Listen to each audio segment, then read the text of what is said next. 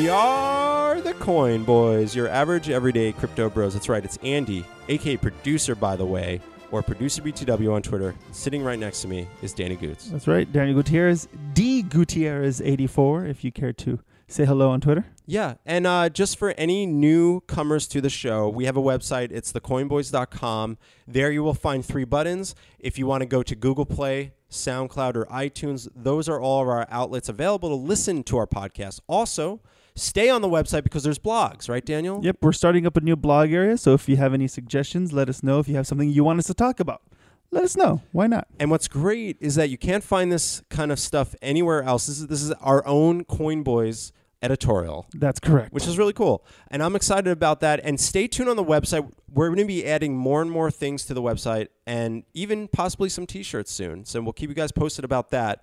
But more importantly, Daniel here did another solo interview. Is that right, Daniel? That's correct. Why was I by myself? Because we'd had two interviews scheduled the same day I had jury duty. Yes. And yes, I had to tell you, hey, you got to do two. It was not only that, you had to take a couple of important phone calls as well. I actually had to work, guys, and it sucked. I started a podcast with Andy because Andy said he'd do all the work. He just fucking lied. Well, can't do it all the time. I know, but he was serving the country, doing his duty. He's done now, so we're back. But we're going to be talking about something pretty interesting. Yeah, so ICON Station, which... is very interesting because it has some sort of association with they'll explain ICON what it is. Foundation, but we'll That's get correct. Into that. But also, just to backtrack, Daniel, we did a coin of the show on ICON. Yes. Long time ago. Back in the early days, which is cool. I'm going to link that down below in the description if you want to check it out. I want to check it out before you link that. Okay. You know why? Because I want to see what we've learned. Because the whole point is we've learned. So I would like to correct any... Link it. Absolutely, link it, and we want to definitely correct any of the mistakes that we made the first time. And I want to be candid: is that we didn't have the ability to interview someone apart or near the project where we could ask the questions we want. We had to just deal with the research we could find at the time. But now a lot more informative. We got Scott Smiley, right? Yes, excellent name. Yes, the easiest name. Yes, and he's really cool, really nice. Scott, you have the easiest name out of anyone we've interviewed. Yeah, that was so easy to remember. It was sweet. Yes. But Scott's really cool, nice. He definitely taught me a lot. This particular coin, in terms of what it does differently, there's a few things that it does differently from the majors that you've heard of. So it's pretty interesting, and we get a little bit into governance, which I didn't really know too much about. I kind of assumed what it meant because... we understand the process of voting, but he definitely kind of broke it down for me, and it was really sweet. That's awesome. And again, I think I'm grateful that you were able to push forward and get this interview down. I'm excited to hear it. What are we going to be throwing to, Daniel? He's going to tell you who he is, what he does, and we're going to go from there. All right, guys. So here is Scott Smiley with ICON Station. So I'm sure many of you are familiar with Ethereum and other smart contract platforms. We have all of those capabilities, but with some technological differences and governance differences. So unlike proof of work or traditional proof of stake, ICON is a variant of delegated proof of stake, but we're calling it delegated proof of contribution because it's not just one token, one vote, as in many other proof of stake network or delegated proof of stake networks. So we have 40 nodes and we have a scoring system called the iScore, which is supposed to put power in the hands of developers. Now, we'll have a paper coming out shortly that will detail exactly what goes into this score, but some things that will likely be considered in your score would be, obviously, the number of tokens that you have. While it's not the heaviest weight, there's also the number of smart contracts you've deployed, and the number of transactions that have gone through those smart contracts. So if you have a very successful decentralized application on the ICON network, you can actually accumulate a very high score, and you can vote for yourself and start earning more block rewards because you've contributed more to the community. And if your community votes you in and you gather up enough score between your own score and your delegated score, you can end up running a node and actually funding the operations of your dApp through new money supply created through the block awards. That's what we'd like to see. We'd like to see new money supply in the hands of people who are going to be prudently reinvesting it. Okay, so as a coin, or as whatever it is that you guys are ultimately doing, are you guys trying to be a new economical system for everything, or are you trying to go for specific niches? No, I mean, so the ICX coin will function pretty similarly to Ethereum, except with these added benefits of being factored into your delegated proof of contribution score, which your I score, like the amount of coins that you have will be a factor in that. And then it also functions similarly to Ethereum, where to send a transaction, there'll be a small amount of ICX fees to execute a smart contract. Like the more complex the transaction, the more ICX it will require to cover the fees. And the way Ethereum has gas, ICON has step. Yes, I had read about that one, which we'll get into in a moment. So basically, anybody, any business that can use it, there's no, it's not for a specific niche, it's not for a specific company, it's for anybody and everybody to eventually connect. Yes, the ICX token is to fuel the ICON ecosystem. Got it. Okay, excellent. So, can you tell us a little bit about yourself? Like, who are you? What is your background? Where did you come from prior to you getting into crypto? Sure. So, in 2016, I graduated with a master's degree in finance and MSF from Vanderbilt University. Then from there, I did 2 years of investment banking at Deutsche Bank, and I started getting into crypto while I was still at Deutsche Bank. I worked specifically with asset-backed securities, and there's a lot of potential use cases for blockchain in that industry. As I started learning more about, what smart contracts are and how they could be applied. So I started spending my nights and weekends studying about blockchain, studying about smart contracts, and learning about different projects. You were the life of the party then, clearly. Yeah, that's right. Absolutely. Yeah. What little free time I had while in banking was definitely spent educating myself on crypto. So I didn't have much of a life while I was working at Deutsche Bank. Then I went to a conference and Min Kim was speaking. Min is one of the founding members and current council members of the ICON Foundation. And I learned a lot about ICON. I became very interested in the project, and Min is ex-Deutsche Bank. I was current Deutsche Bank at the time, so I set up that classic networking phone call. Hey, how did you go from banking into cryptocurrency? I'm very interested in doing this thing.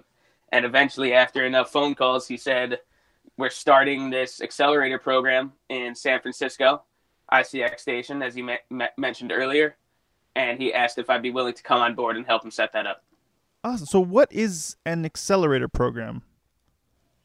Yeah, so I didn't really know what it was either when I first started and when I first heard it, but apparently, it's a big thing out in San Francisco and in the Bay Area. Like some of the bigger ones just in traditional accelerator programs is like Y Combinator and 500 Startups. And essentially, they try and be extremely early stage investment, but it's more of like a strategic investor. So I'll just talk about specifically what ICX Station has to offer. So if you want to build your business using the ICON protocol as the underlying technology, you can come to us and we'll give you up to a $100,000 investment, ideally the first check you've received, for a negotiable percentage of your company or your total network value. Then we set up weekly meetings. We open up a direct line of communication with our developers. So you have a Slack channel to ask any questions as you're building your smart contract. We help you with token economics design. We help you meet investors through hosting demo days. And so what a demo day is, this is like the classic part of an accelerator program, is at the end of like the 12-week program where we've coached you, we've helped you with your pitch deck, your technology, you have maybe a minimum viable product now. At the end of this program, you get to, we host what's called a demo day where we try and get all of our investor network together, all of the companies coming through the accelerator program together, and the companies then pitch 3 to 5 minute pitches each in front of all these investors. And then we have like a networking session afterwards, and you have the opportunity to try and raise capital by being in the same room with a lot of venture capitalists. So it's kind of like I mean, sorry to use this analogy, but it's like that's what I'm seeing in my head. It's like Shark Tank, but for crypto. Yeah, I mean, with your foundation, like definitely a lot of people who had not heard of an accelerator started to try and compare it to Shark Tank. Like the demo day itself, I guess, is comparable to an episode of Shark Tank, but the process of getting there is obviously much different. Yes, yeah, it's not a TV personality thing. That's really cool, actually. That's really, and I guess you're saying that this is something that's being done kind of regularly throughout the Bay Area. So this is something that has been common practice for a while, not necessarily in the crypto industry. So we're trying to bring this like Bay Area mentality of being this like strategic investor and helping companies get off the ground. Like, you know, I think, Airbnb went through Y Combinator, I'm pretty sure, is one of the success stories of Y Combinator's accelerator program. Like this is a traditional equity kind of early stage startup program. And now we're applying it to blockchain and cryptocurrency based projects. All right, that's really cool. So, is this? So, what about cryptocurrency? And just kind of going back a little bit, drew you in coming from Deutsche Bank. Like, what made you, like? I know you said something about assets, digitally backed assets, and specifically, but like, was that it, or was there something more to it? I would say, you know, what really got me first involved. I'll be completely honest. I downloaded Coinbase, and I saw the chart for Ethereum, and I saw it go from like, you know, $40 up to like 150 or whatever it was at the time, and I was I just need to learn more. Like, I have to learn more. Like, I obviously am missing something here. Whether or not it's a scam, I should know with certainty that it's a scam. If it's not a scam, I need to know why it went up from $40 each to $150 each over the course of a month. Like, I need to understand what's going on here. So that's really what sparked my initial interest, was from the investor side of things. And then Absolutely. When I started learning more about the technology and how it applied to my business at Deutsche Bank, that's when I really fell down the rabbit hole, per se. Well, did you ever find that answer as to why it went up? Because we all want to know what has been triggering that. I think it had something to do with this thing called an ICO. Ah, there we go. well, thanks for the sharing on that one. So let's go into Loop Chain. You were specifically intrigued with Loop Chain. What was intriguing to you about it? So I think I'll just take this opportunity to clarify. Oh, not Loop Chain, sorry, ICON, ICX. Oh, ICON. Okay, sounds good. So what I found really interesting about ICON is the focus on real world use case and the traction that their enterprise version has had in Korea, through relationships with banking institutions, hospitals, insurance companies, and universities. So I'll also take this opportunity to kind of describe Loop Chain, which you touched on accidentally earlier. It was all these words are going into my, because every coin has their own vocabulary, and it sometimes gets mixed up into your head a little bit. Totally understandable. So I think a good way to think about it, I'm not sure if you're familiar with Quorum, but there's Ethereum, which is the public blockchain. And then there's Quorum, which is a private version that's almost identical to Ethereum that was developed by JP Morgan for enterprise purposes. So what we have is ICON, which is the public blockchain. And then we have this blockchain as a service firm called ICON Loop that sells their blockchain as a service called Loop Chain. And that is an enterprise product. And then what ICON is trying to be is the bridge that connects all of these different enterprise loop chains. And what I found extremely interesting about ICON when I first started paying attention to it was the focus on interoperability between enterprise chains. I think if you're going to have an entire economy, an entire city built with a blockchain backbone, you need to have, there's going to be a lot of isolated blockchains that need to be able to communicate somehow. And I think that value is extremely important. I think that level of infrastructure in the blockchain space is necessary for it to gain the adoption that we want. No, and I've heard this before, saying that, you know, the way crypto is set up now, something different needs to happen for businesses in order for businesses to come on board and enterprises to come on board. So when you have all these different blockchains that need to communicate each other. Like, can you give me a somewhat kind of an example to kind of explain why they would need to communicate with each other, or who are they communicating to? Sure. I think like a decent example about like a steady state future where all of this technology has ironed out its kinks would be, let's say you go to the hospital, then the hospital blockchain has your medical records, yeah, and they have like, you know, why you came into the hospital, like he's got a broken leg, right? But they don't store your insurance information, right? So you have a different consortium and a different blockchain storing that information. But ideally, upon entering the hospital, they should be able to have the hospital blockchain communicate with the insurance blockchain and treat you according to your insurance policy.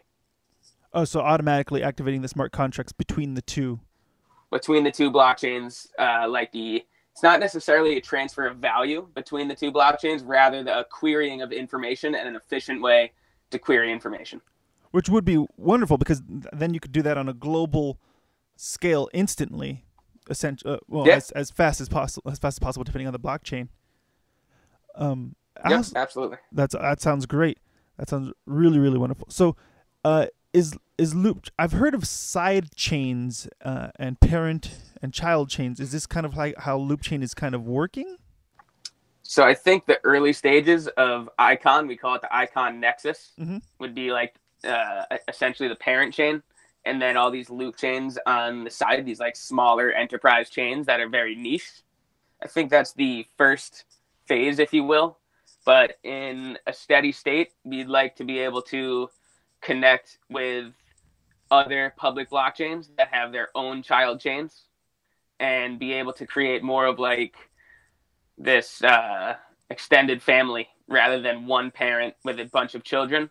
We'd like to create this situation where multiple public blockchains can connect to each other as well. Yeah, that sounds cool. That's definitely in the goals for sure. Yeah, I was reading a little bit under your information on your website, and they were talking about like you have some in Korea, you have a few like insurance companies and a few security companies and hospitals kind of all working together out in Korea.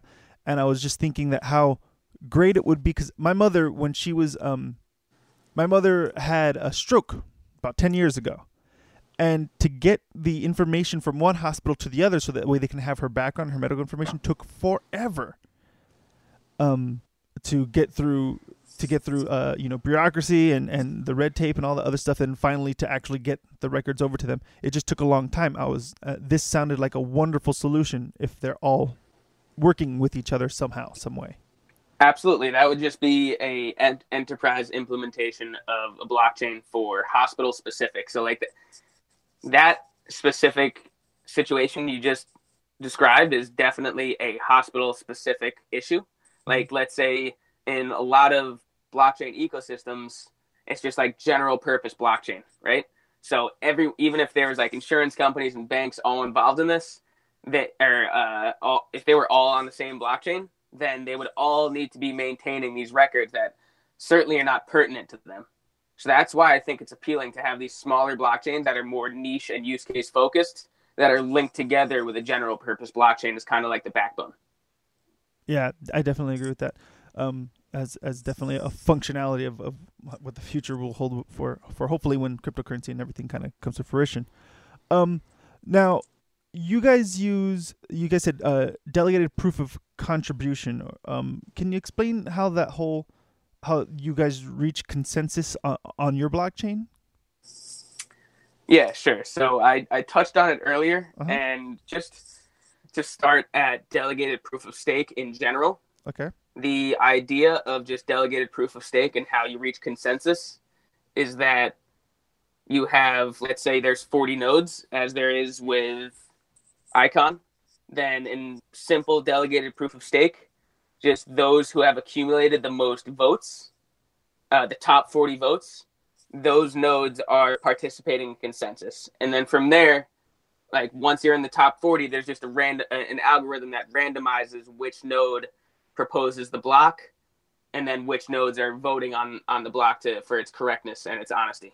So that's just delegated proof of stake in general. Okay. And that's how those systems work.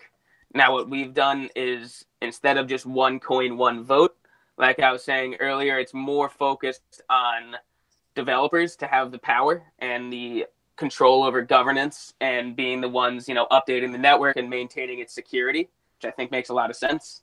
And instead of just one coin, one vote, it's a scoring mechanism based off of your contribution to the network. So I'm looking forward to seeing the paper myself. We have a team dedicated to working just on this, but I have my own, I guess, assumptions about what I think is going to be in there. And I think it's going to be based on how many smart contracts you've deployed, how much interaction those smart contracts have had, how many transactions you've done, and of course, how many coins you hold. But it's not just one for one how many coins you hold. It's based on this weighted metric of a couple of different factors, more focused on development efforts. And I looked through the white paper a little bit, and you have something called a C-rep, which is, I believe, the person who controls the node. Is that correct? Correct. So in our yellow paper, which expounds upon that idea a little bit more, mm-hmm. we've introduced the concept of a P-rep as well. And what these are, so P-reps and C-reps, they stand for public representative and community representative, respectively. And these are consensus nodes. So these are nodes that are going to be in that top 40 in terms of total score, their own personal score plus the score delegated to them. And the difference between a community representative and a public representative is that a community representative also has the interchain capabilities where they're representing the interests of both the ICON network as a whole, as well as their individual community. So in my prior example, if there was a hospital blockchain that wanted to be connected to the ICON public blockchain, the hospital blockchain would decide on one trusted node within their private blockchain to represent their community on the ICON public blockchain, to vote on public blockchain governance policies, to vote on things like percentage of new money supply, like how much each block reward is going to be, like things of that nature. And then a public representative is just a consensus node on the ICON public blockchain, not representing the interests of any other side chain or community chain. All right, so this is very intriguing to me. So they're all kind of the public representative is definitely overlooking the community representative when they're trying to interact with the public. Is that's correct? That's like how it's supposed to work?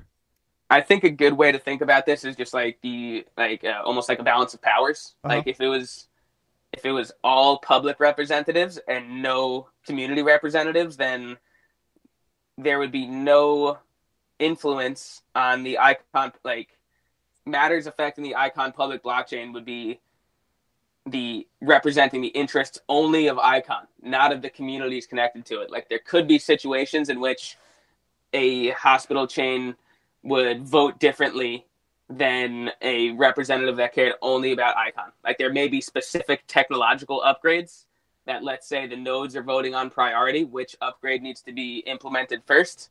And if there was something that had to do with interchain communication, I would think the community representatives would be more incentivized to vote yes for helping the interchain communication upgrade rather than some other upgrade maybe proposed just for the benefit of the ICON network itself.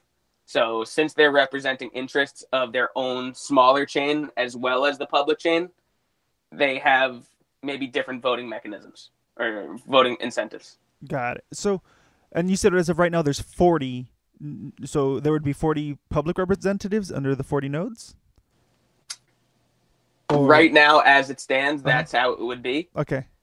But as interchain communication becomes a thing, more C-reps will come around as well. Got it. So there's so it will expand. It won't just stick with the 40.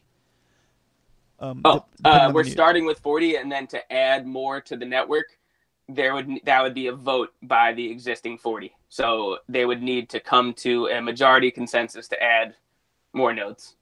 Okay, so that's how it would work. Okay, I was just curious as how the because this is a different style than what I've kind of heard in terms of how to create more nodes. Would there be a reason? I'm assuming that there's probably going to be more nodes because you would need more nodes to make the transactions faster, or am I wrong on that?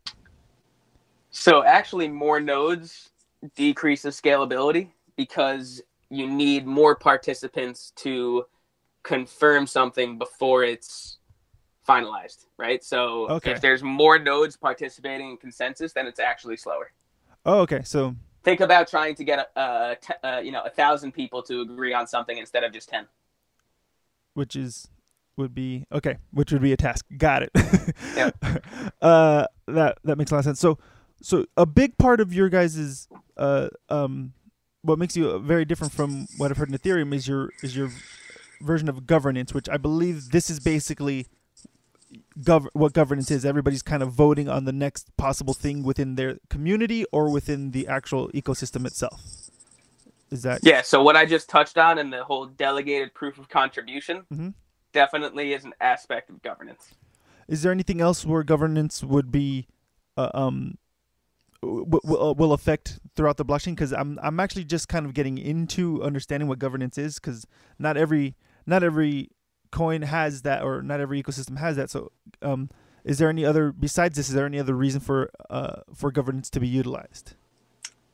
Yes. So there's, I think something we can look at just in the media recently is what's going on with Ethereum and their impending upgrades.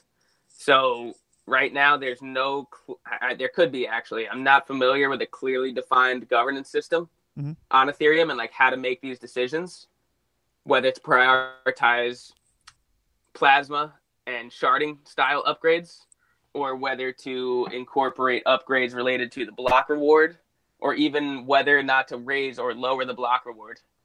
These are all things that require consensus among the nodes because they all need to be running like similar software.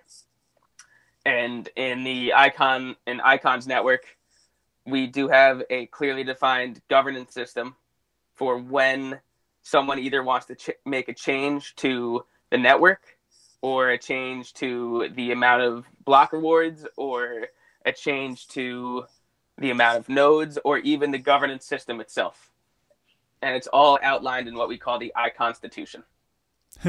Which I've seen, and I thought that was a very clever name. Thank you. Okay, that's really interesting, and I like the idea of everybody as a community, as a whole, kind of bringing some sort of influence. It kind of sounds like it would kind of create a global like senate, an economic global senate, if this were to take off. Yeah, that would be a very interesting situation for sure. Yeah. So now you have to make it run. You said you have something called STEP. So if somebody were to use ICON, the ICX token, the ICX coin, would you also need to purchase STEP as well to make it work, or is it kind of like how you just automatically have gas whenever you use Ethereum? Yes, it's exactly the same as Ethereum. Same idea as Ethereum. Yeah, it's like it's just a measure of the transaction fee is called gas it's called STEP instead of ICX. The way that Ethereum's gas is a measurement of their transaction fees. Got it. So is there anything in terms of what is the next big step for ICON that you feel you guys are trying to accomplish as of right now? I would like to see the network decentralized as soon as possible. So we were talking a lot about delegated proof of contribution and these 40 nodes. Right now, the ICON Foundation, none of that is implemented, and I'm very excited to see how the community comes together to decentralize the ICON network. Is there a time schedule on that as to when you guys would like to be that, or are you guys just waiting for certain things to kind of fall in line? Nothing I can share, unfortunately. Oh, how dare you? I'm just asking. Okay, so now, as of right now, where do you see ICON going in the next like 2 years? Is it just you're focusing on decentralization, or is there something more on top of that within the next 2 years that you guys are trying to hit up? Oh man, 2 years? Yeah. 2 years is like a lifetime in cryptocurrency. It basically is, yeah. You know, I could say for the next couple of months, you know, what we're focusing on, but 2 years is just too far away. Far out? Like, no, just, yeah, then by all means, yeah. whatever in the more, I'm talking more immediate future, just because what do you guys focus on for changes that we could possibly hear about coming up, or next goals? Obviously decentralization being one of them. Is there anything else? So yeah, I think we're starting to have more initiatives on building a developer community, such as like developer incentive programs.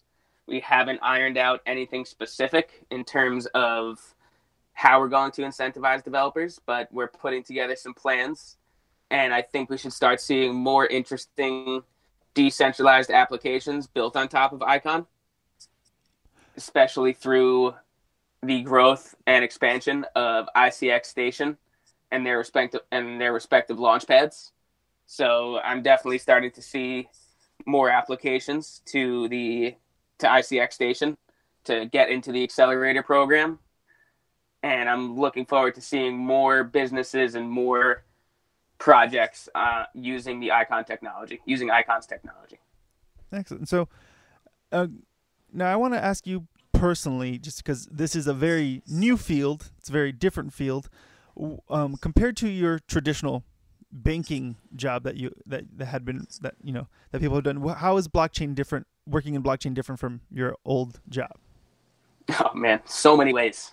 So, first of all, I definitely liked my job a lot. It was an incredible opportunity to work at a global investment bank and learn a ton about finance and how things work. And I work with some incredible people as well. But the job that I have now is so different in so many ways. I have much more responsibility and much more autonomy in terms of decision-making, in terms of strategy. And, you know, that's really exciting to me. I've never had that kind of opportunity. Another cool thing about working in blockchain is you touch so many different industries. And you learn so many different things because of the potential impact blockchain technology can have across these different industry verticals. So I've spoken to companies pitching me on the potential use case in supply chain. And then in order for me to evaluate this company, I need to do some serious research about supply chain management and the current pain points. Then I've had companies pitch to me that want to do sports betting. And I get to learn about the various regulatory environments around the world and within my own country. I get to learn about and how all these different industries work. I mean, I'm learning so much about all these different industries as different companies come and explain their ideas to me and how blockchain can be used. So, in your opinion, people who are graduating from high school, like for example this year, who are interested in crypto, that want to get, because you came from investment banking, is there another? Should they add on to that into their studies, into the repertoire, or is it kind of like a trial by fire, like you have to sink or swim once you come out of college and into the blockchain industry? I think blockchain in general is a kind of intersection between a few different industries, some of which I'm strong in, some of which I have no experience in. I would say it's a combination of economics and finance and computer science and game theory and psychology. So You need to think, exactly. Yeah, there's a lot packed in there. I certainly don't have the experience in computer science. Conceptually, I understand what's happening, but put me in front of a computer screen and give me a keyboard and I'd have no idea how to build any of the things that we just talked about. But outside of like specifically building it, you need to think about how these could be attacked, how the average rational person would behave, which is like kind of the economic theory. And then you got to think about irrational people as well, which is kind of like the psychology as well. Yeah, no, that's definitely I come from film, and so does Andy. He comes from from production, and we've learned that you have to kind of be a jack of all trades, and you have to learn about a bunch of different things because a movie, a TV show can be about anything and everything, all at one time. That's why I think we gravitated toward crypto because it affected everything and anything. At any given moment. So hearing you say that mentally you have to learn all these different things just kind of boggles my mind, and just kind of I hope the kids can do it, and I think they can. But we'll see what happens. I fear for my daughter's education in terms of like how much she's going to have to study. But awesome. So do you feel like this is definitely something that no matter what is going to stick around for a long time, whether it be Icon or do you think crypto is definitely the way? Is there anything from your old job that you feel like is going to go to the wayside because of this technology? I think this technology has the ability to give one optionality to like be your own bank and operate outside of the traditional fiat economy, and then two, you also have the opportunity to trim down traditional businesses. Like at my old job, there's people who come into work every day and have full salaries and bonuses and these entire departments of people dedicated to things that I know blockchain can just handle on its own. That can be automated away. And yeah, that's definitely, like I feel for these people, and we'll see what happens. I think there'll be other opportunities in society and maybe more sharing economy kind of jobs where people can make a living. But I definitely think like the traditional investment bank of the future is going to be a much slimmer beast. It's going to have, salespeople, some front office, like client facing people, but a lot of the back office and middle office kind of like settlement and clearing and like all everything that goes into the blockchain middle office or the traditional investment banking middle office, like legal contracts, a lot of this can be settled and written onto a blockchain. Now, I know you don't come from I know you don't come from a programming background or anything like that. So coming from your background, what do you feel needs to change just in the cryptocurrency space in order to make it more user-friendly, in order to make it more easily adopted? I think a key just overarching theme is that to really reach adoption, you need to have people not know that they're using blockchain or like even have to understand how blockchain works to use it. I mean, personally, I've learned a little bit just from entering this space, but I don't really know how the internet works. Yeah. I don't really know, like when I touch, an app on my iPhone, like what actually happens to make it open. Like, I don't want to have to understand the technology to use it. And right now, that's certainly not the case. Like when I'm sending Ethereum to somebody, I need to know to go to my Ether wallet and not get phished on some fake website. I need to know my private key. I need to know what a private key is. I need to know the public address of the person I'm sending it to. You can't just say, hey, my name's Scott Smiley, send me some Ethereum at like scott.smiley@eth or whatever. Like it doesn't really work that way right now. Although with blockchain naming services, we could kind of get in that direction, or maybe just like contact lists in general. Like, yeah, there are a few, a few tipping wallets or tipping programs out there that can help you do that through like Twitter handles and stuff like that. Cool. Yeah. So we're definitely working in that direction. But yeah, I think like in general, people need to be able to see the power of the blockchain without even knowing that they're using it. I completely agree. I mean, what I love about the security is, and does ICON has, or does the ICX token have wallets already available for everybody to use or not yet? We do. It's called ICONX, ICON, then EX, and we have it for iOS, Android, and Chrome extension. Oh, wonderful. And so, and through there, you also have seed words and your private key and your public key in the same fashion that we're kind of used to, correct? That's correct. Yeah. So I feel as much as that's the uber security right there, but I feel that just those three simple concepts that I find like are, second nature to me now are still very difficult for people to grasp. Yeah, exactly. Yeah. So hopefully we'll see what happens in the future.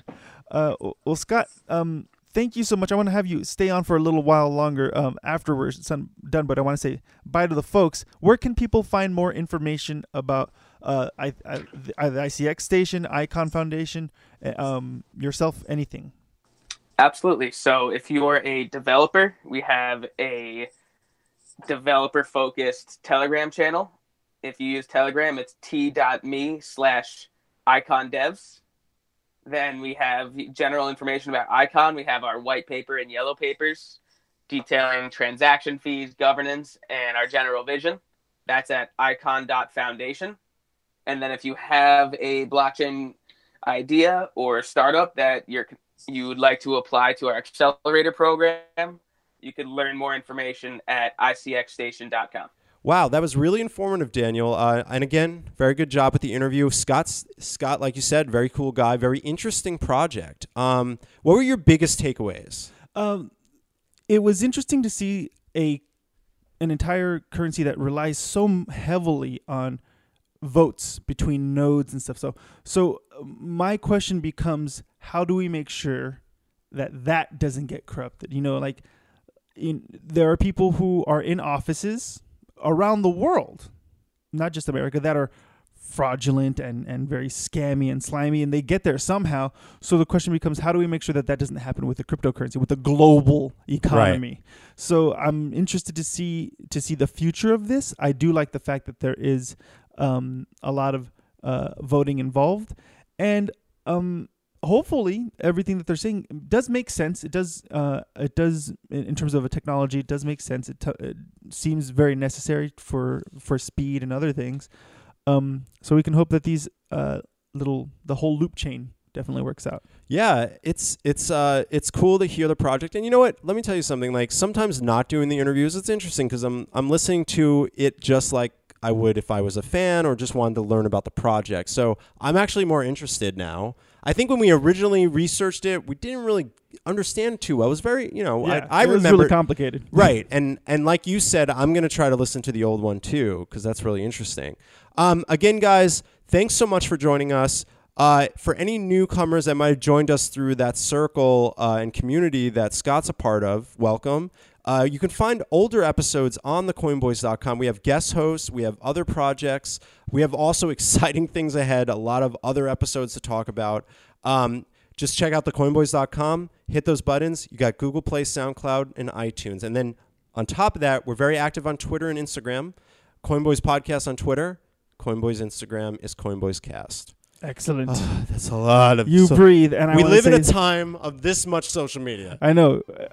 We should just have the menu up on the website, and you can actually just click on the website and just go straight over to where you want to go. So yeah. Well, guys, thank you so much, and thanks Scott again for coming on, and we'll see you guys next time. Peace.